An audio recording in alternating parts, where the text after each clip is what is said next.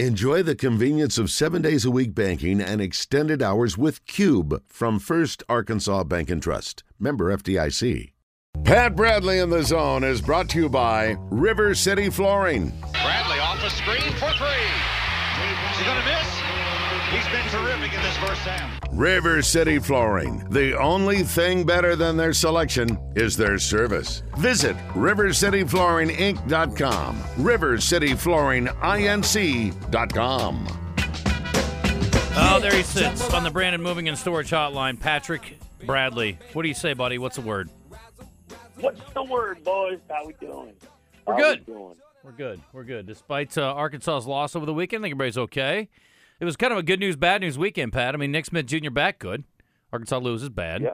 And uh, Arkansas did not play great defense against a team that has struggled offensively. But I think we can agree that Mississippi State certainly looks the part of an NCAA tournament team. They do, and they brought back um, one of the better big men in the league, and Tolu Smith. So having him back was was big. They it gives them an identity and something that um, you know a lot of teams struggle with, like who's our go-to guy.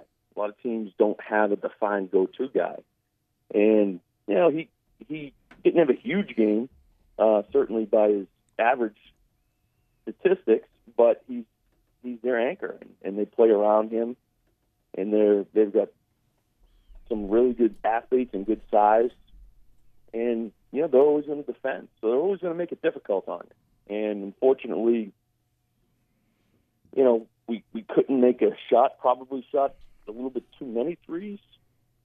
Um, but yeah, Mississippi State, man, for, you know they they're going to grind it out on you, and they're going to take advantage of of any mistakes that you make.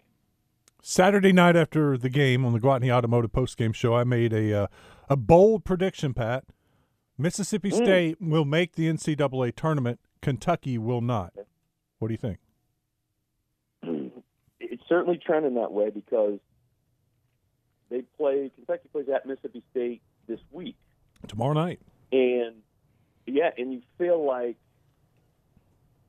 you know that could be the you know come down to the elimination game for both those teams. And Kentucky, you start looking at you know what they have in front of them, and they've got some opportunities. However, it's not like they're just going to turn it on. Like this is not like they have any anybody. Although they do have two guys out with injury uh, over the weekend, the shooter and, and you know now he's a backup point guard. So uh, you know they probably will help when they get healthy, but I don't know if it's enough.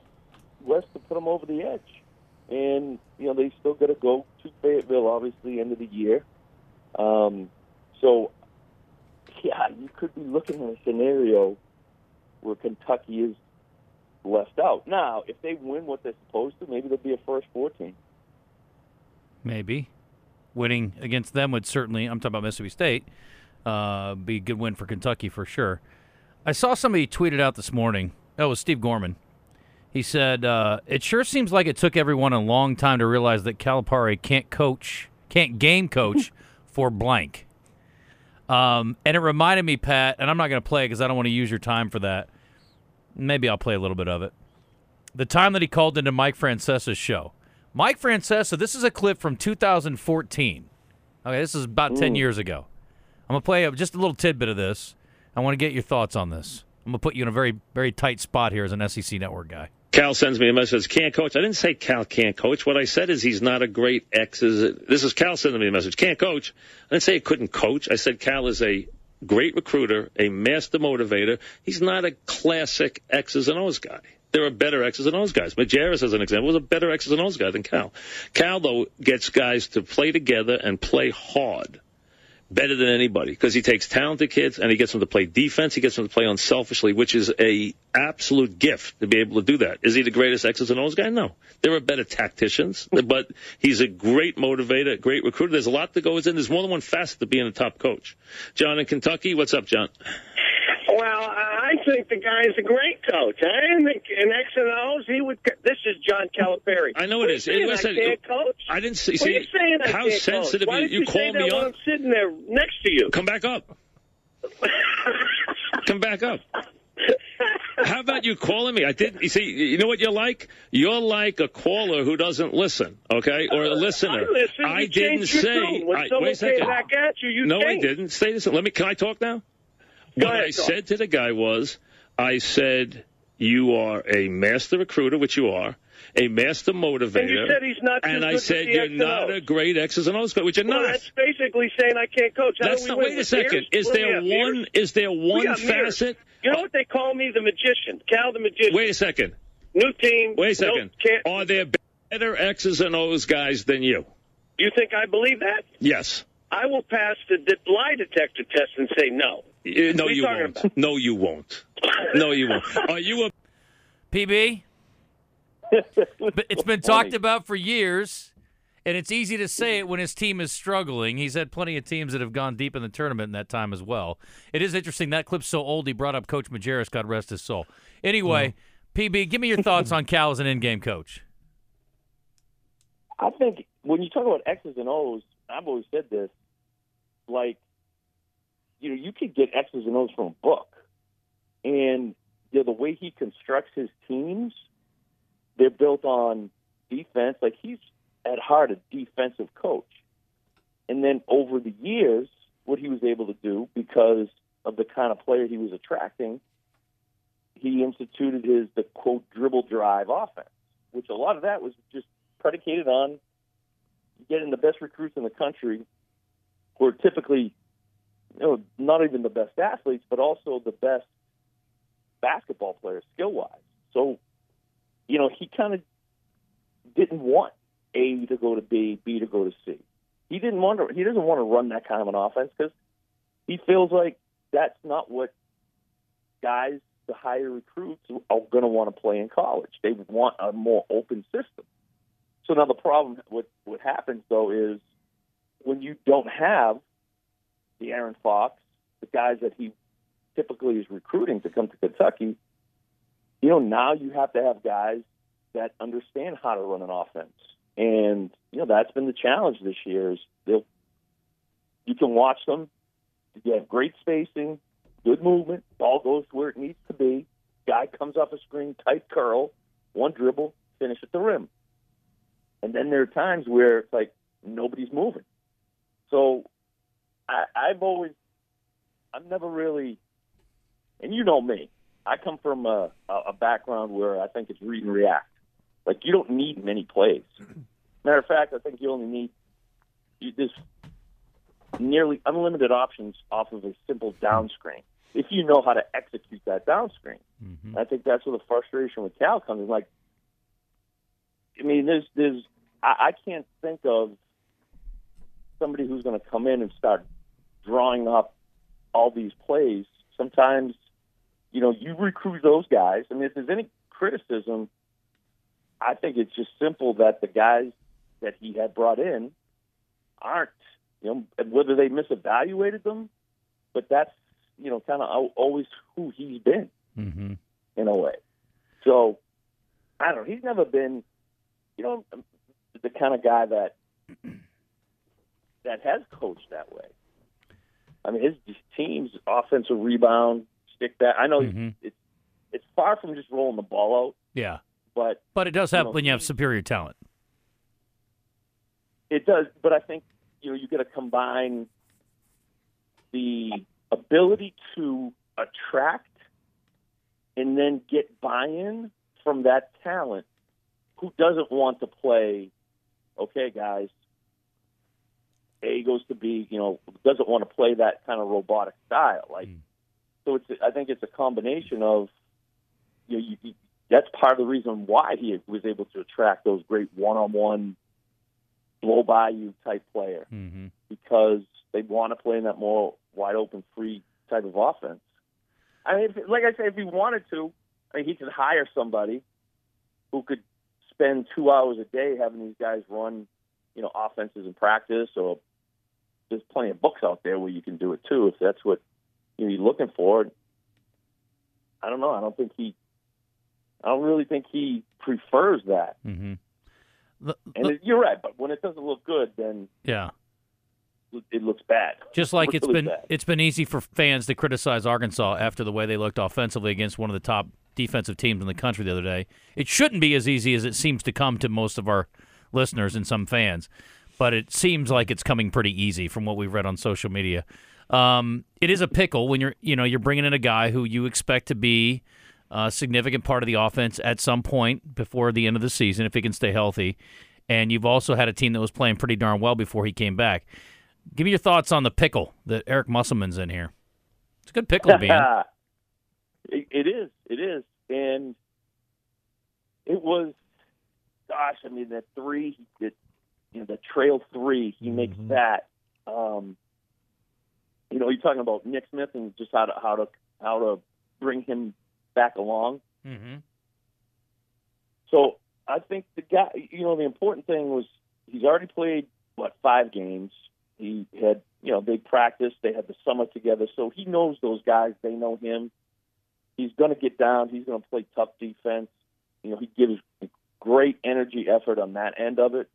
I think not that he has to prove anything to his teammates because they've played with him. They know what he can do. But I think, you know, he's got to show them that when they throw it to him, catch, shoot, he's going to finish. And so, you know, that's part of, of kind of getting back and um, feeling comfortable and having your teammates so confident about you. So, um, but it seemed to me they, they were going to need somebody, fellas. Like, you know, Devo was averaging, what, 17 points over the last seven games. And, you know, Ricky Council's averaging 17, and, you know, Mitchell's had some good good games. Anthony Blackson's scoring well. I just felt like at some point, you know, you cannot depend on,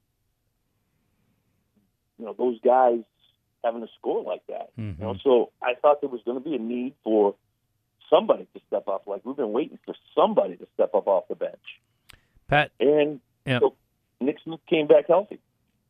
uh, Arkansas beat A&M, never trailed in the first meeting in Fayetteville, 81-70. As a guy who went through it over the years, what what are the keys to trying to knock off a team in the second game? Because you know, again, these games play out awfully different game to game.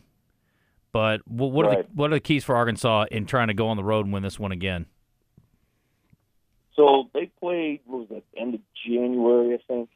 Two weeks uh, from last game, night. so- January 31st. That's the end of January.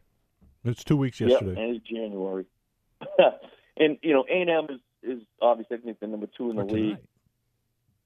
So what they're going to do, and it's not going to be a secret. Every team is going to try to pack it in against Arkansas. They they do run a press, like a three quarter court press. They go sort of a lot of like the road recipe. So you've got to resist the temptation to take that initial jump shot.